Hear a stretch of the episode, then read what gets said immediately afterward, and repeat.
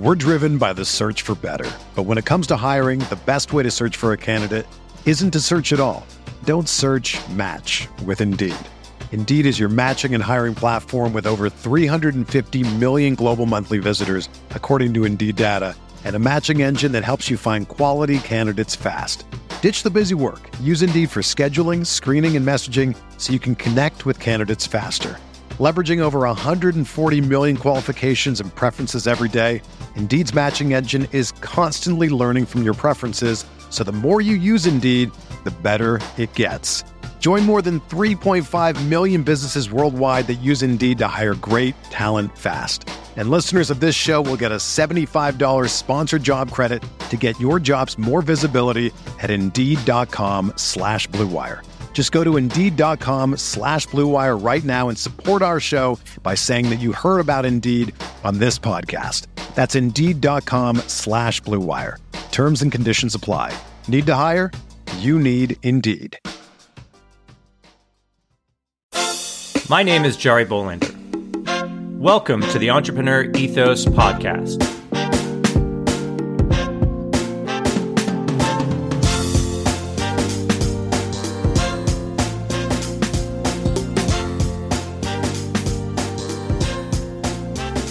On this podcast, we're going to take a deep dive into the traits, values, beliefs, and skills of all sorts of entrepreneurs to learn how to build a more ethical, inclusive, and resilient world. Let's get started. Hello, everyone. Stay tuned, as usual, to the end of the interview, where I'll give you some actionable insights that I learned from my guest. These insights are also in the show notes. And all the show notes are over at theentrepreneurethos.com. Thanks for listening. Thanks for the ratings and reviews. Thanks for the retweets. Thanks for everything. Now, on to my guest for today, Carlyn Montes de Oca, author of Dog is My Doctor, Cat is My Nurse, an animal lover's guide to a healthy, happy, and extraordinary life. Carlyn had previous careers as a film editor and then as an acupuncturist and a nutritional consultant. While these were satisfying jobs, she kept having a nagging feeling that there was something else she was supposed to be doing, namely writing. So one day, she finally decided to hire a coach to help, and she started writing. Carlyn had embraced the concept of being an authorpreneur. In addition to making time for writing, she schedules in time for marketing and for learning as much as she can about the craft of writing, marketing, and promotion. She didn't just leave promotion of her book to her publicist. Instead, she and the publicist split the country in half and went after it. As a result, Carlyn got herself out there by talking to as many people and organizations as she could and presenting at conferences and even giving a TEDx talk. Now, let's get better together. Carlyn Montes de Oca, welcome to the podcast. Thank you. I'm so happy to be here. Well, I'm happy to have you because we met through Brooke Warner, who I've talked about occasionally. She is my men, my memoir coach, been helping me do the memoir um, that I'm writing about my late wife Jane and I's um, adventures in leukemia, if you can call it that. Uh, but you're a author, speaker, award-winning author, animal human health expert. You've written all sorts of cool books. The latest is Dog is my doctor, cat is my nurse. Wow. and then that's just really cool. And I know um, we, well, I have a special place in my heart for authors. I think authors should act like entrepreneurs more. And I also think entrepreneurs should act a little bit more like authors uh, because there's a lot of a lot of overlap between them. Um, and I want to talk all about that. I want to talk about what you're doing with your books and you know your your, your practice of, of helping people I think live better lives and just sound just so so such good stuff. But before we get into all that, as I always like to say, tell us how you got to do what you're doing today. Well, I got to do what I'm doing today by spending a lot of years not doing what I wanted to do. And by that I mean I had two professions prior to being an author. In my first profession, I was uh, working in film editing. So I worked on a bunch of kind of big movies, but I burned out on that. And then after that, I went to school and got my master's degree in traditional Chinese medicine and set up my own private practice with acupuncture and plant based nutrition. But the thing was that although those are great professions and I learned so much from both of them, I knew there was something just tugging at my heartstrings and making me just feel like I'm still not where I know that I'm supposed to be, or I'm not doing what it is I think I was called here on this planet to do. And how that always looked was it made me unhappy. I would I would be okay doing my jobs and doing things and enjoying life, but I just felt this need to to write and I knew it was writing, but I had a lot of self-limiting beliefs, a lot of fears.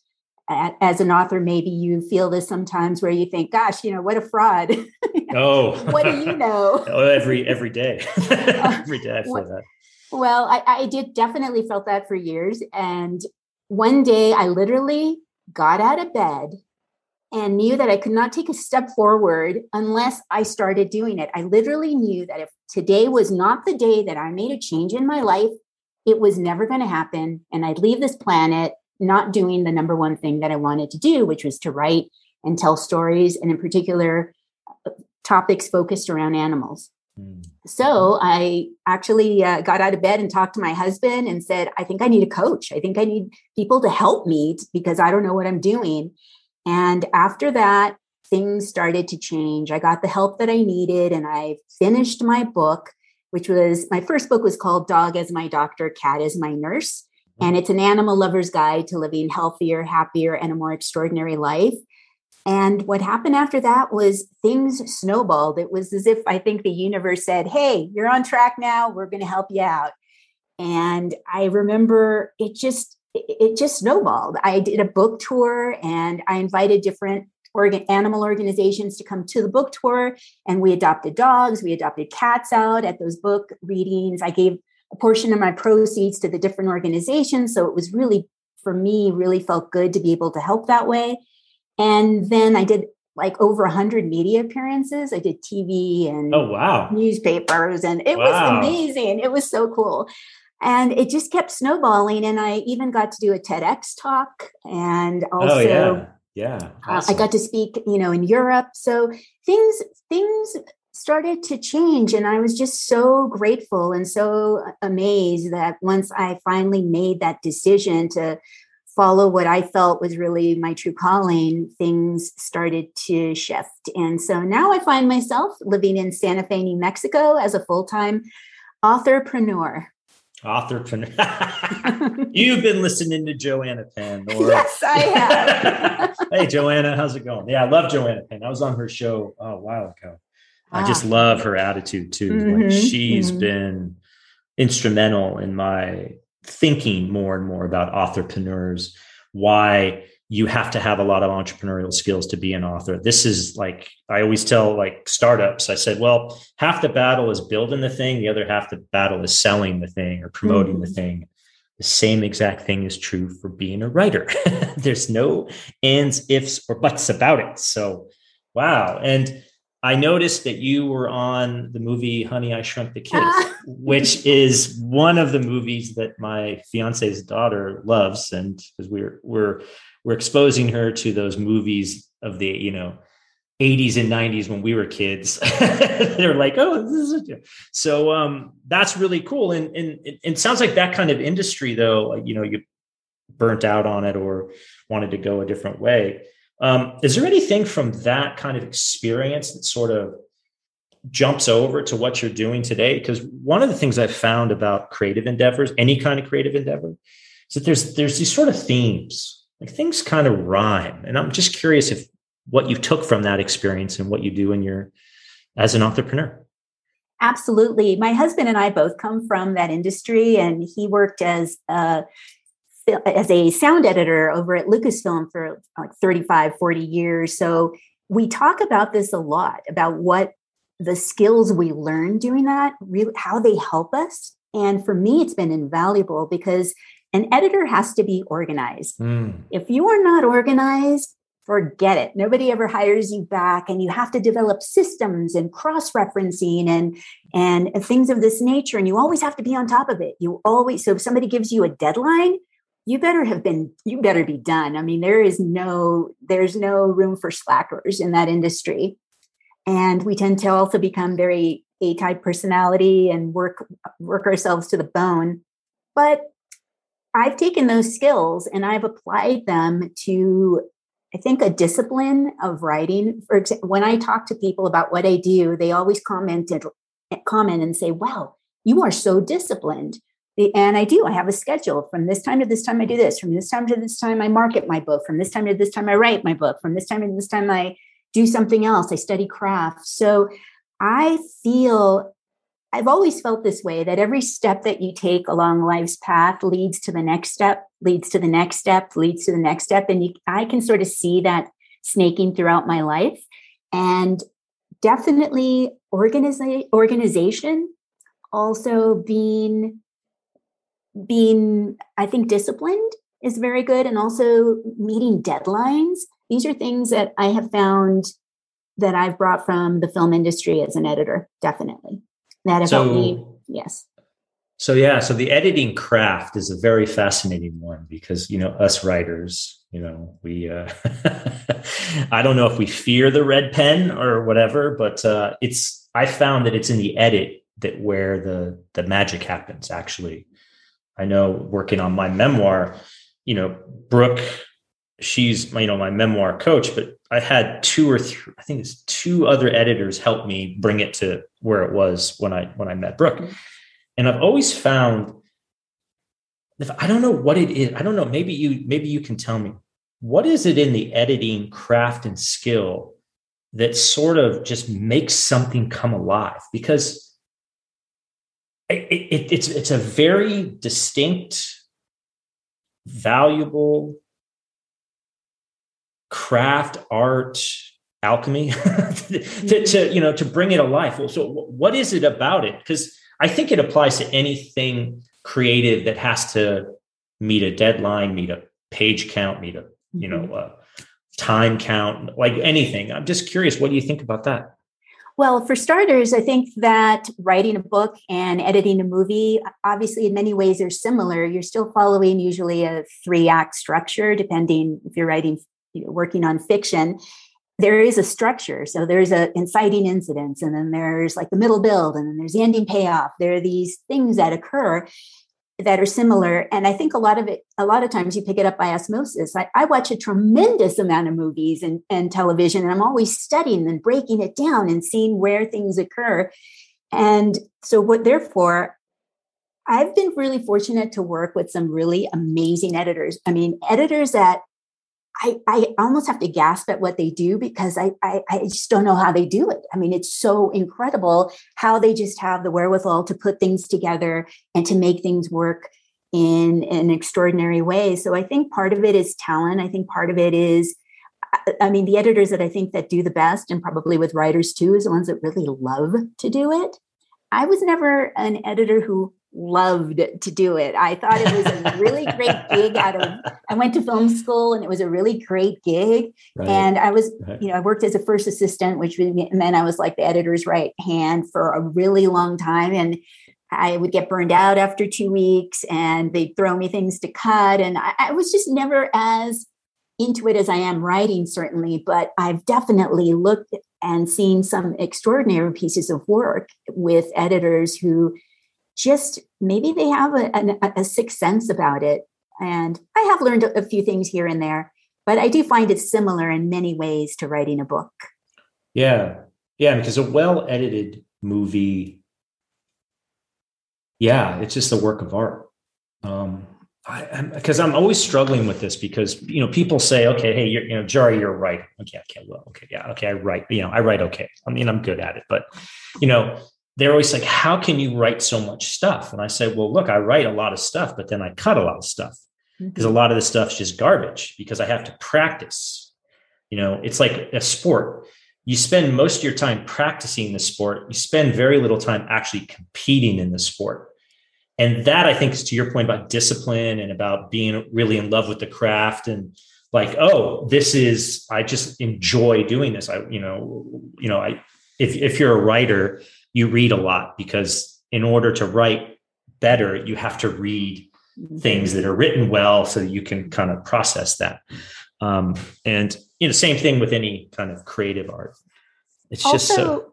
Also, if I think that I saw, aren't you? I think you are. Aren't you associated with um, or uh, have been a participant in StoryGrid? Yes, I'm a StoryGrid yes. editor. So yeah. I'm a, a StoryGrid enthusiast. Ah, oh, really? yes. Ah, you're the first person I've ever interviewed that's not part of like the tribe over there. Well, I wow. feel like I'm on the outskirts. I mean, I haven't shown up to a class, but I right now I've gone through i've already listened to every podcast they've ever made yeah and now yeah. i am listening to the ones that like probably a dozen that I need to know because I'm in NaNoWriMo, which is National Novel oh, Writing yeah. Month. So and I, want to, so and I'm every, every novel I'm, I'm developing this template of things yeah. I have to have. And, and mm-hmm. so I, I take from StoryGrid a lot. And I, I find that, that one of the things that I do, I feel this year, especially during COVID, when it was, everybody was in lockdown a little bit more and lockdown. I think that's what they call it in England. Anyway, shelter in place here. Shelter in, in place, yes. Whatever. Yeah. But here, I really discipline myself to spending time every day learning craft. Yes. And so, therefore, I would listen to the StoryGrid podcast. I'd look at the StoryGrid book. I'd I'd uh, listen to other podcasts. Like, for example, I do listen to Brooks Warner's podcast yeah. uh-huh. as well. Yeah. And I really focused on that. And it's interesting how this year I've noticed I'm much more up on my game. Mm. But like everything, I mean, I started not really getting how to write. For me, I did not get it. I was, yeah. I thought, okay, here's an idea. Oh, wait, why doesn't it work? Yeah. And now I feel that every year that I put the time into it and the energy into it, I come up with something a little bit better. Yeah. And I think that's a great lesson for entrepreneurs. Um, I always like to think of it as building a skill stack or talent stack. I know Scott Adams, the Dilbert cartoon guy, talks a lot about skill stack. So, and, and I'm a fan of this because you know, as an entrepreneur, you don't know what's going to work. So even if you write a book, I, I don't know if my book's going to be successful. But what I do know is if I if I put out the best amount of effort and I write it the best I can, I'm going to learn along the way that maybe it'll be successful hopefully the next one or the next one or the next one because you're building this skill stack. And you know even with storygrid which i'm sure shawn and tim will be very happy that you're uh, listening to the show. They're great they're great guys. Um, i used to be just as an aside we used to do this thing called the storygrid editor roundtable podcast.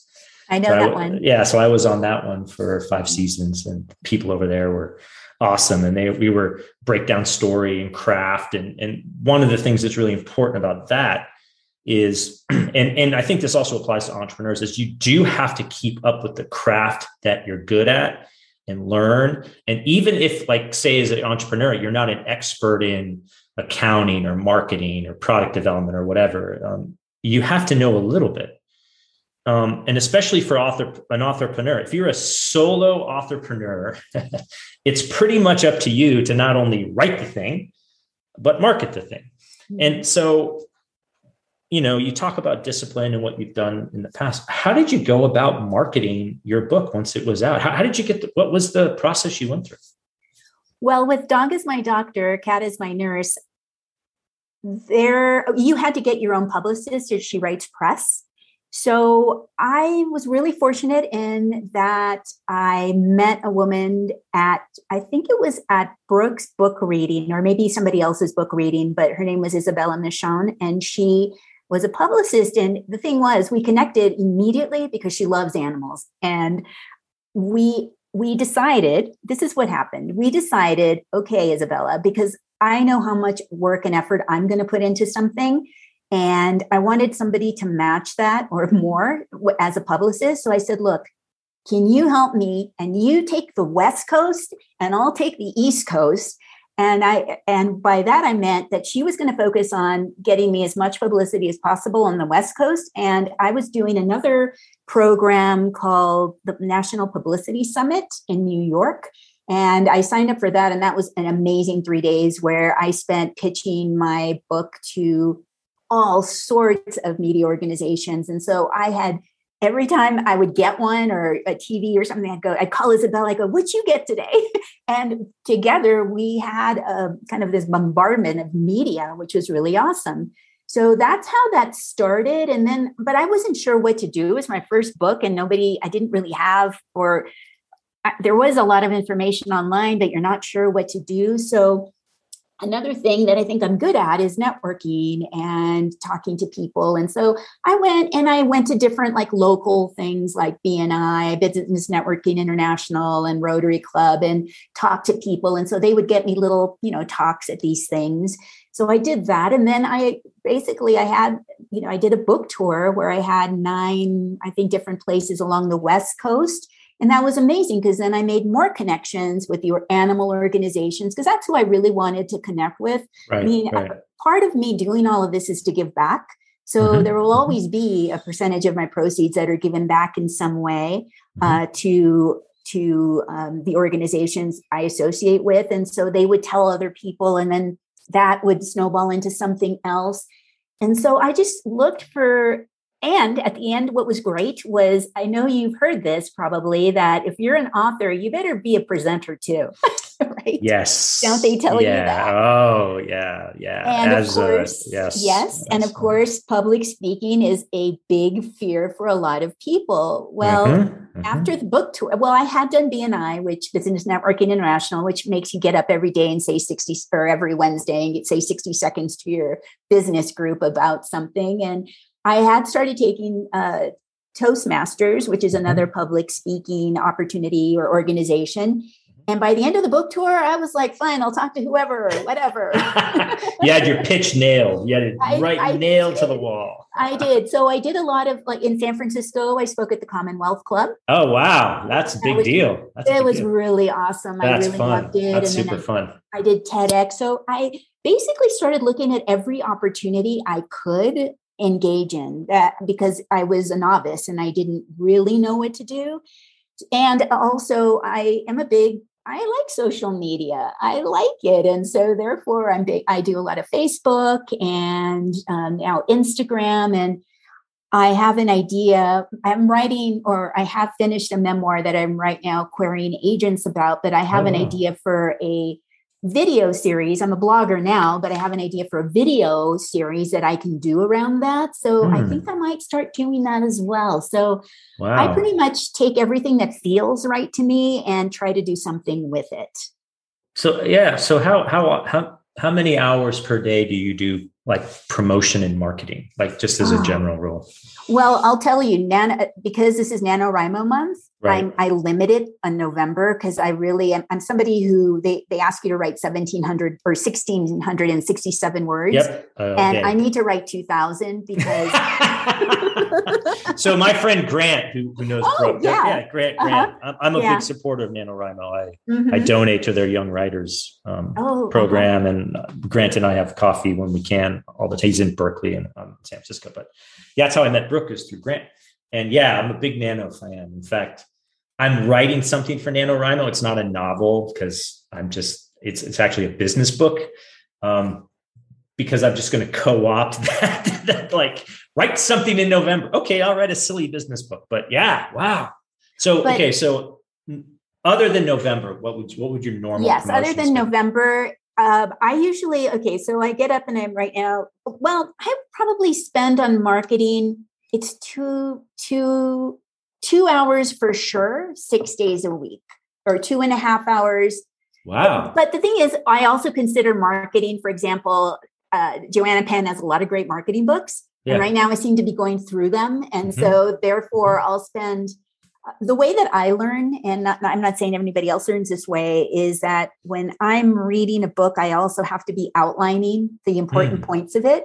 So right, it takes okay. me a while to get through those books because I'm mm-hmm. outlining, and then later on, I'll just look at my notes and see what was the most important that applied to me. So I'll spend probably 30 minutes a day on that. So that's where my my 30 minutes comes in but you know anywhere from an hour and a half to two and a half depending on what's happening if there's a lunch i'm going to be spending a lot more time right. on that and maybe not even writing for a little while to right. to get to that wow two hours a day six days a week but this is the deal is that i'm hmm. really fortunate and then sometimes you know again it'll be an hour and a half but then i'm also learning it's not like i'm actively doing something i am le- i'm trying to learn you know right. because there's a right. lot that i don't know like amazon ads are like confusing to me and i don't really know all that and that's a whole other topic right? and there are other, there's so much to learn so i just use it as learning so i may not be doing something actively to promote something i may be learning something and so um so yeah so but i try to write also every day i try to do something you know i blog and i do other things to keep those skills active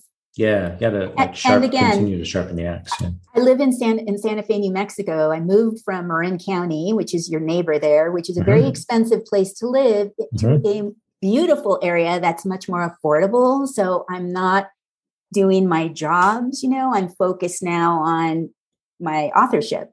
Yeah. Wow. So that's gosh, two hours a day. That's a great, that's actually a really good metric. Uh, the, the, reason I ask is that for entrepreneurs as well. So if you're running a startup, you know, you build a product, great, but you also have to promote the product, as I always say, right? Half the battle, right? But the thing is is that there's also like the management of the company the ceo so the ceo is like the author of the company right? And in what i do for a living you know i do i run jsy pr and marketing. You know we help tech startups tell better stories. And every media outlet on the planet wants to hear from the ceo if i pitch them they're like ah not another publicist right? But a lot of times ceos don't spend that much time on self promotion or promoting the company. And I think it's just so myopic because you're that's your job. Like your job's to get out there. Like when they raise money is probably the only time where they're if they're doing it well, they're like actively, okay, I'm all I'm doing is raising money. Raising money is promotion and pitching and a whole, you know, raft of things. Um, and I'm I'm glad that you brought up that like you dedicate time to it because I don't think enough. I mean, I don't think enough authors dedicate that much time to it. I mean, I don't know if you what your author friends dedicate to promotion, but I know the ones I know. If it's two hours a month, they're lucky.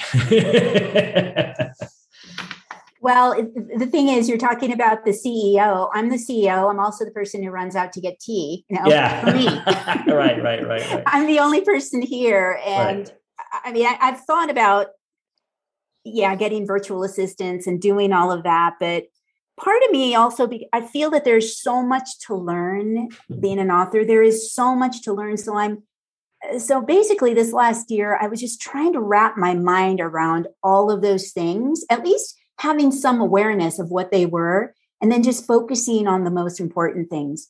So I believe that next year, so this was a big learning curve for me, even though I had been doing it for a few years before that and I, I, feel like next year will be even better like even though i'm spending those two hours you know part of it again is reading and learning and mm-hmm. mm-hmm. you know brainstorming and thinking and then promoting and then you know writing memes or whatever it is that you're doing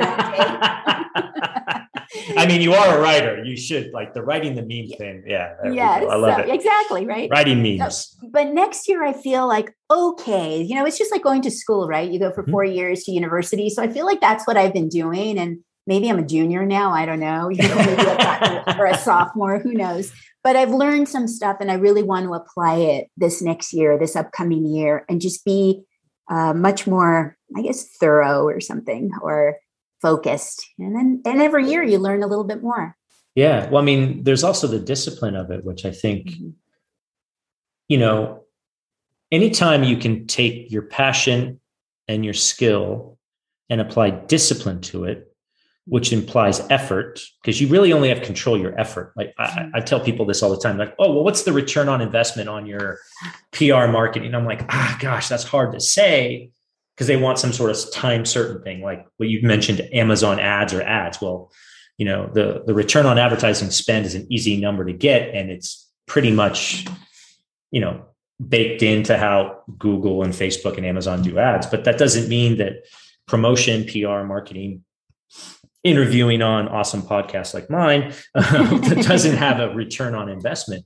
Right. Um, and it's interesting you mentioned like this learning curve because I think the more the more we learn about the different aspects of entrepreneurship, authorpreneurship, the, the different challenges and struggles, I think the more comfortable we are. Like one of the things that I'm always I struggle with is um, sales.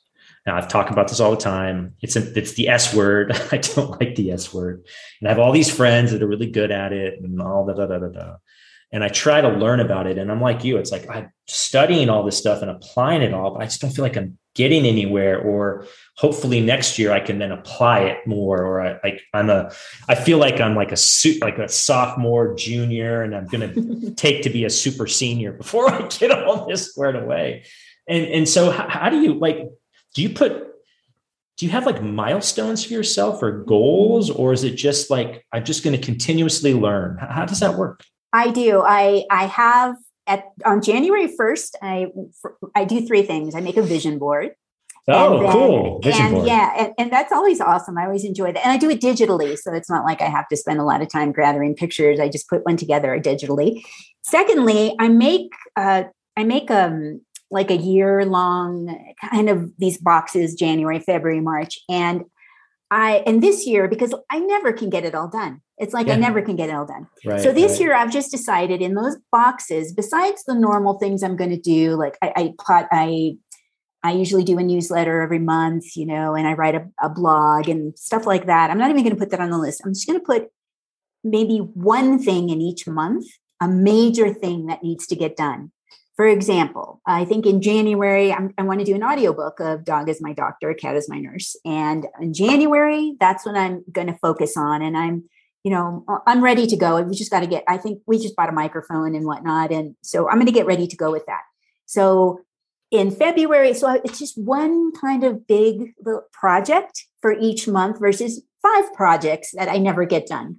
And I think that's just also psychologically beneficial to me. It doesn't feel, it, it means that I don't have this massive things coming at me. Mm-hmm. But I think to myself, gosh, if I can get, you know, whatever that is in that month done, and that is my focus, that would be great. Like even if it's a draft of a book, you know, that my yeah. second draft is always harder than the first. And so, oh, yeah. Right. So, oh, yeah. Oh, yeah. I'm going to oh, focus, and I have three projects right now that I'm working on, three different books, you know, in different stages that will need you know something done with them so i like i like schedules i am a planner I am yes. not a pantser. oh, our nano buddies out there. Yes, yeah, I am a planner as well. Oh, I know. Grant is a bit of a pantser. It's okay. I've heard. Funny story. Grant was the first person I ever interviewed for this show. Oh wow! Very first person in person at the San Francisco Writers Conference in February of 2020. You know what I love about his show with Brooke? One is they have two of the most beautiful voices. Yes. They have amazing yes. voices and they sound so intelligent on so yes. I, am always i'm very lulled by that and and yes. so I, i've always um, i feel like i know grant but i don't he's a great guy. No, he's he's he's such a writer too. I love. Mm-hmm. I always give him a hard time about because you know I'm more business entrepreneur and he's more creative and executive director of NaNoWriMo and blah blah blah. You know, he's like dresses all cool and he's got all these cool books. I'm like, bro, like, aren't you da da da and the business stuff? He just rolls his eyes. Sorry, like, come on.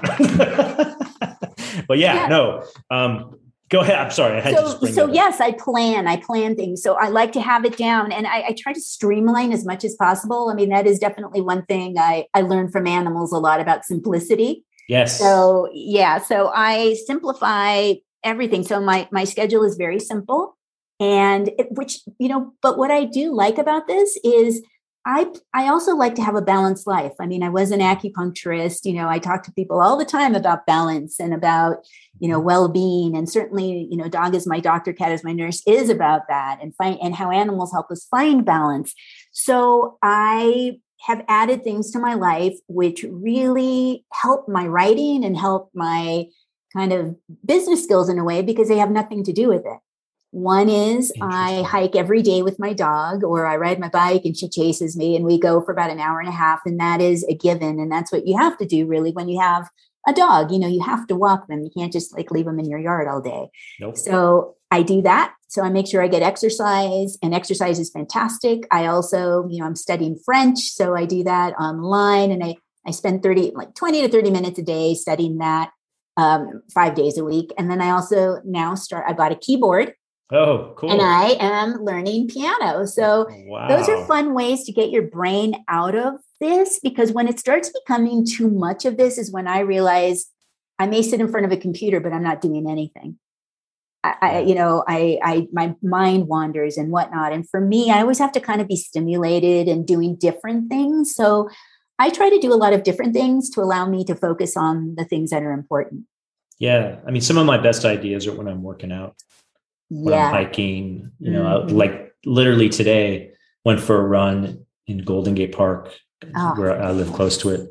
And I'm just like, have all the, you know, have all this clutter and just noise in my brain and I'm like trying to think through some stuff. And gosh, I don't really know what to do. And uh, you know, and then all of a sudden it became clear, like the seas parted. like, ah, oh, I should do that. And you know, I like write it down real quick. But yeah, I like I like that. I think not a lot of young entrepreneurs really understand the power of distance from a project.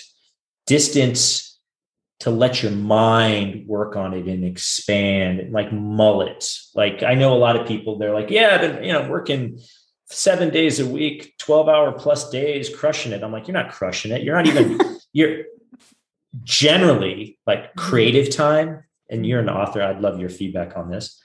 I probably have a maybe a couple hours of creative time a day that where i can actually create something other than that after that it's like it, it's so much harder to do because creativity takes a lot out of you. It does. I, I, I guess we're giving a lot of uh, airtime to to Grant and Brooke right now.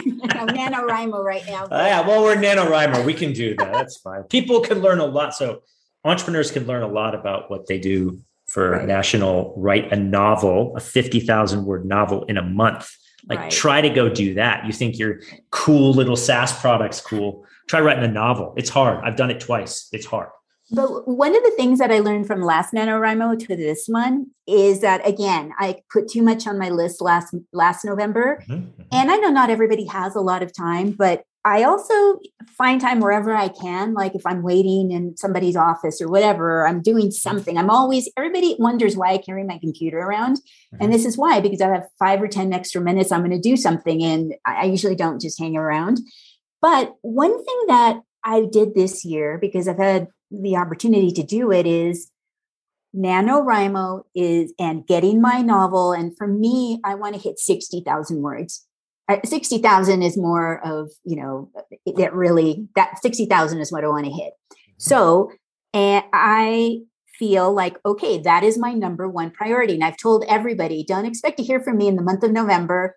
I'm going to be a recluse. And if you do see me and I don't talk to you much, don't take it personally. I'm well, just I'm, in my I guess head. I'm, uh, I'm honored that you're spending oh. time talking on the pod. It's like, cause it's roughly what, November 4th when we're It is, this. it is. but what I what I did was I, I think, okay, I will. I, am doing it differently, and I know I'm not as fast a writer as other people are. I mean, you mm-hmm. you hear people, oh, I wrote four books in a year. I, I mean, I'm happy to write one book a year. Yeah. So what I do now is uh, having taken in all the information from uh, the StoryGrid podcast from NaNoWriMo. They give you this amazing PDF of all these different things you can do to make your writing better. So I take all of that and I just spend probably an hour and a half in bed as soon as I wake up. And I'm just thinking about, I mean, I have it all outlined, but then I'm now thinking more of a bigger outline. What's going to happen here? And I just imagine it in my head and I write it down. I put a picture, a picture of the day of what that is. Like today it was at a high school. So I put the four main characters in my thing so I could be looking at them as I do it. I make sure I hit the five commandments of storytelling. oh, Shawn would be so proud. and then uh, I do a podcast or I do, you know, whatever we're going to do today. And, you know, usually it's a hike or whatever. And then I come back and I, that is when I dedicate the time to those 2000 words. Wow. And I usually will be done by about five o'clock because then it's time to go to the dog park. And I've noticed that I'm getting it done, but I'm also happier doing it. It's not this thing of like, oh my God, oh my God, I'm not getting done. It's just more of a, hey, I'm going on this great adventure. This is really fun. I really like these characters. What am I going to do? Which to me is the whole point of doing this. It's, yeah, yeah, you know, making money is really great and feeling successful, I think, is feels really good. But the enjoyment of it, I just don't want to do anything I don't thoroughly enjoy. And right now, I've gotten to a point that I'm thoroughly enjoying this. Yeah. Yeah. Every entrepreneur should heed that awesome advice. I know uh, a lot of times you get distracted with fame, fortune, and prestige and all that sort of stuff. And it's just not worth it to chase the money like you said you just you you want to enjoy it. And when when you when you're good at your craft as you are when you're learning and leveling up your craft as Shawn likes to say level up your craft um, it gets easier. And same with entrepreneurs and companies. Your first company may be a total disaster and it may be like i'm working too much i don't know what to do. The second company is going to be easier the third company the fourth company just like the fifth sixth seventh eighth tenth book um, the journey is what you just really have to focus on and it's just really really powerful that way. And it's it's interesting. I'm curious about you know you, you wrote a book about how animals uh, help us become more healthy as humans. Um, i've found this just through experience of my first dog and then the dog we have now I'm I'm interested in how that plays a role in your life. I mean, you say you go to the dog park and everything, then they your dog chases you as you bike around.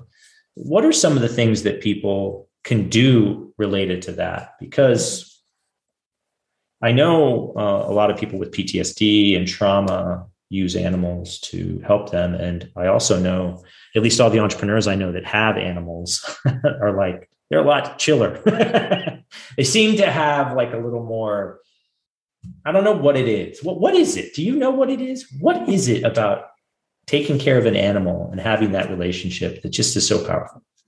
It is. It to be honest, I mean, some people maybe do other things that kind of really uh, nurture their spirit, but for me, it's animals. It's animals in every single way, and I'm really fortunate because I also am a big proponent of adopting animals mm-hmm. versus buying them from breeders because there are so many, so many millions of animals that need our help and they need and they would be such great companions to people who are suffering from PTSD or high levels of stress just from their work or anxiety, depression. I mean, there's a ton of scientific studies out there that show how invaluable they are. And I think for entrepreneurs, especially entrepreneurs who maybe show up to the office once in a while, they can bring their dog.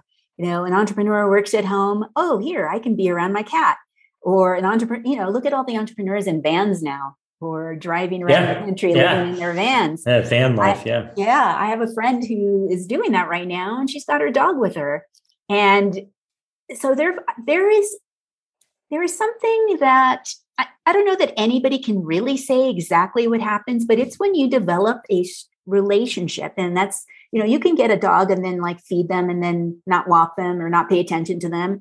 And you're not really going to get a lot. And unfortunately, your dog will suffer or your cat. Yeah. But yeah. if you are mindful that there is this thing called the animal human bond or the way i like to you know refer to it as the animal human health connection that there is a energetic bond, something unspoken that goes on when you start to notice and pay attention and be mindful that is very powerful. And I, I think it has because there isn't any real way to explain it. I think I think that there's an energy. There's an energy when you feel somebody walk into a room who you like or you don't like. Right. There is yeah. an energy that you feel. And if we were all sort of a little more aware of that, I, I think that that's invaluable. And I, I find that with animals. Like, for example, I adopted this dog, Grace, about a year and a half ago, right before COVID, from a very awful hoarding situation in northern New Mexico. she was out there. I mean, it was horrible out there. She had been attacked by a mountain lion. So she mm. had like, she has still has a scar on her back from that. Wow. And she was extremely scared. She didn't want to be around anybody. She didn't want to eat. She just, it looked to me when I got her that her spirit was just gone. Her spirit was just crushed. Wow. And what happened? But over time and giving her good care and and not forcing her to love us you know just letting her be on her own terms but we were always there for her and we you know caring for somebody else you know being of service to others is yes. you know that has been shown to be really beneficial to us but i find that when you do it especially to a dog what they will give back to you is a thousandfold I mean, her gratitude is off the charts. I mean, people can't believe that this dog is the same dog she was a year and a half ago. People who see her at the dog park, I mean, she wouldn't go near other dogs or people. And now she plays all the time. She's the first to greet people.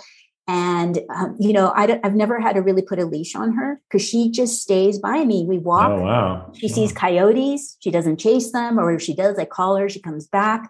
I mean, this is terrible. But the other day, I accidentally left the gate open and I went to a neighbor's. And when I came out, she was just sitting in front of the neighbor's house waiting for me. I know where you are. I'm watching you. Exactly. So I just find that it, it's it's you know, animals to me and the connection I've had to them, and I know I'm not alone, has been one of the most powerful things I've ever experienced. And certainly, I wouldn't have written that book, Dog is My Doctor, Cat is My Nurse, if I hadn't had at the time a six pack, four dogs and two cats, all of them rescues who had a lot of issues and they wow. taught me a lot about that's life. Some, that's some Dr. Dolittle stuff right there. well, Carlyn, thank you so much for being on the show. This has just been so fascinating. As I as I always tell uh, um, Alyssa, who does my um, my show notes, she always loves it when I have authors on because it's always like for her, like oh, another author, how cool! So, oh yay! Um, thank you so much for your time and your uh, effort. Good luck on NaNoWriMo. I'm pulling for you sixty thousand words. Just put that in perspective: two thousand words a day for thirty days Grant, Brooke, keep up the good work. You got two fans here. Thanks. Yes, again. and and hi Tim and uh, and oh yeah, uh, hi Tim and Shawn. They're gonna they'll love that. I mean, like it's hard to you know you you do these sort of things and then you know people say, hey, I read your book. Oh, you did? Someone read my book. You know, like oh, you got some value out of it. And you know, Story mm-hmm. Grid's one of those things that was really valuable for me as well, right? When I'm writing. So yeah, those guys are great. Take care. Well, it's been a joy. Thank you. Thank you so much, Carlyn, for being on the show. I really appreciated the interview. And of course, I love authors, so it was great to talk with you. Now, as promised, here are some actionable insights that I learned from my interview with Carlyn. Don't ignore that voice inside you. Carlyn says she spent a lot of years not doing what she really wanted to do. However, she takes what she learned in all those experiences like being really organized and self disciplined to keep her on track. And yeah, there's a you know a lot of things that you can do on this. I mean, you may start off in one career and go to another career. And I always say, you know, innovation and like coolness happens at the intersection of different things. So even if you're not necessarily on the track you're on right now, see if there's some adjacent things you can do. So ask your ask yourself the question, you know, what skills do I have that can transfer it over to other things? And what adjacent things can I do as she did with her stuff? Be of service. Carlyn has connected with numerous animal welfare organizations and given back a portion of the proceeds from her book to help animals.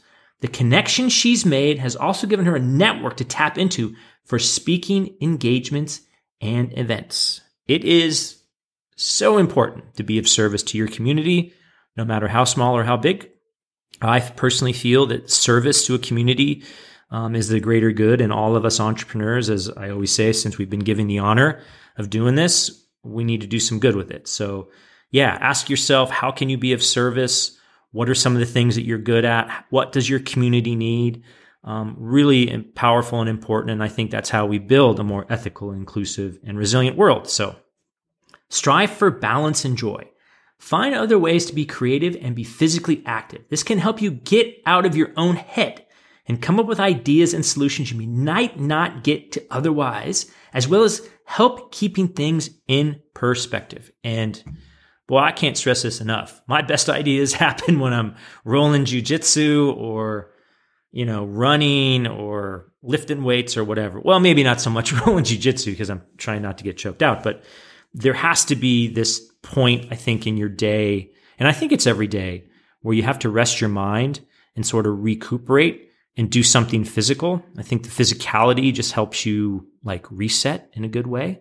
So, yeah, think about, you know, what are some things physically I can do? What time of the day am I most productive? When do I need an energy boost? You know, these are some things to really think about. So, there you have it. The actionable insights from my interview. Thanks again for listening, and we'll see you next time. Thanks for listening to the Entrepreneur Ethos podcast. I hope you enjoyed this episode as much as I did creating it. My hope is that you learned something that can make you a little bit better. If you enjoyed the podcast, please do share it with friends and review it on Apple Podcasts or Spotify. You can also join my email list by visiting theentrepreneurethos.com to get my thoughts on what I'm doing to get better, as well as what I'm working on. You can also pick up my book, The Entrepreneur Ethos, if you want to learn the traits values, and beliefs that I think we need to build a more ethical, inclusive, and resilient entrepreneur and frankly, world community. Feel free to follow me on Twitter at the Daily MBA and let me know if you have any questions or recommendations for a guest you'd like me to talk to. Also, drop me a note if you try anything we talked about on this or any other episode. I'd love to hear what's working for you. Until next time, keep getting better.